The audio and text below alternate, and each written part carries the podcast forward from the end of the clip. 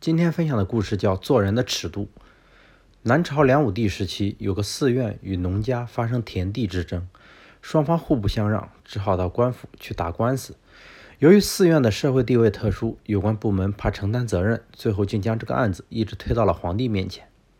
梁武帝看后，在案卷上批了一个大大的“真”字，交给有关部门办理。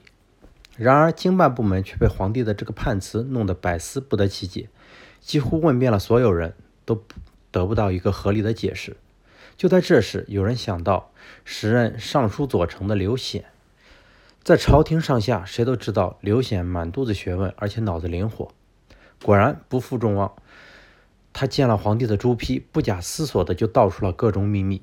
皇帝的意思是要把田地判给寺院，因为真的繁体字可拆为“与上人”三个字，而上人是对僧人的尊称。经办人员这才恍然大悟，赶忙按皇帝的批示办结了此案。刘显之所以能从一个“真”字上十分准确地吃透皇帝的用意，是他作为近臣对皇帝的全面了解。他知道梁武帝不但崇尚佛教，甚至还有过不当皇帝想当和尚的强烈愿望，只是每次舍身都被群臣用不菲的银两赎了回来。作为曾是佛门弟子的当朝皇帝，碰上了这种事。也不便对寺院露骨的袒护，这才对，这才在案件上批复了一个“真”字来回避其词。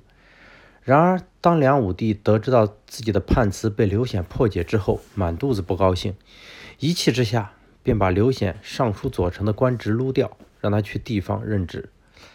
历史上还有还有另一个聪明绝顶的人，那就是三国时期曹营里的杨修。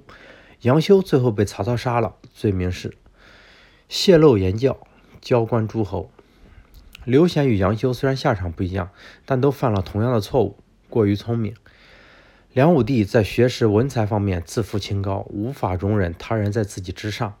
他希望群臣不清楚真的意思，反过来来问他，这才能显示他的水平和地位，树立他的威信。你刘显居然能在皇帝面前逞能！那么就会让你永远离开皇帝，到地方当官，该是最好的结局了。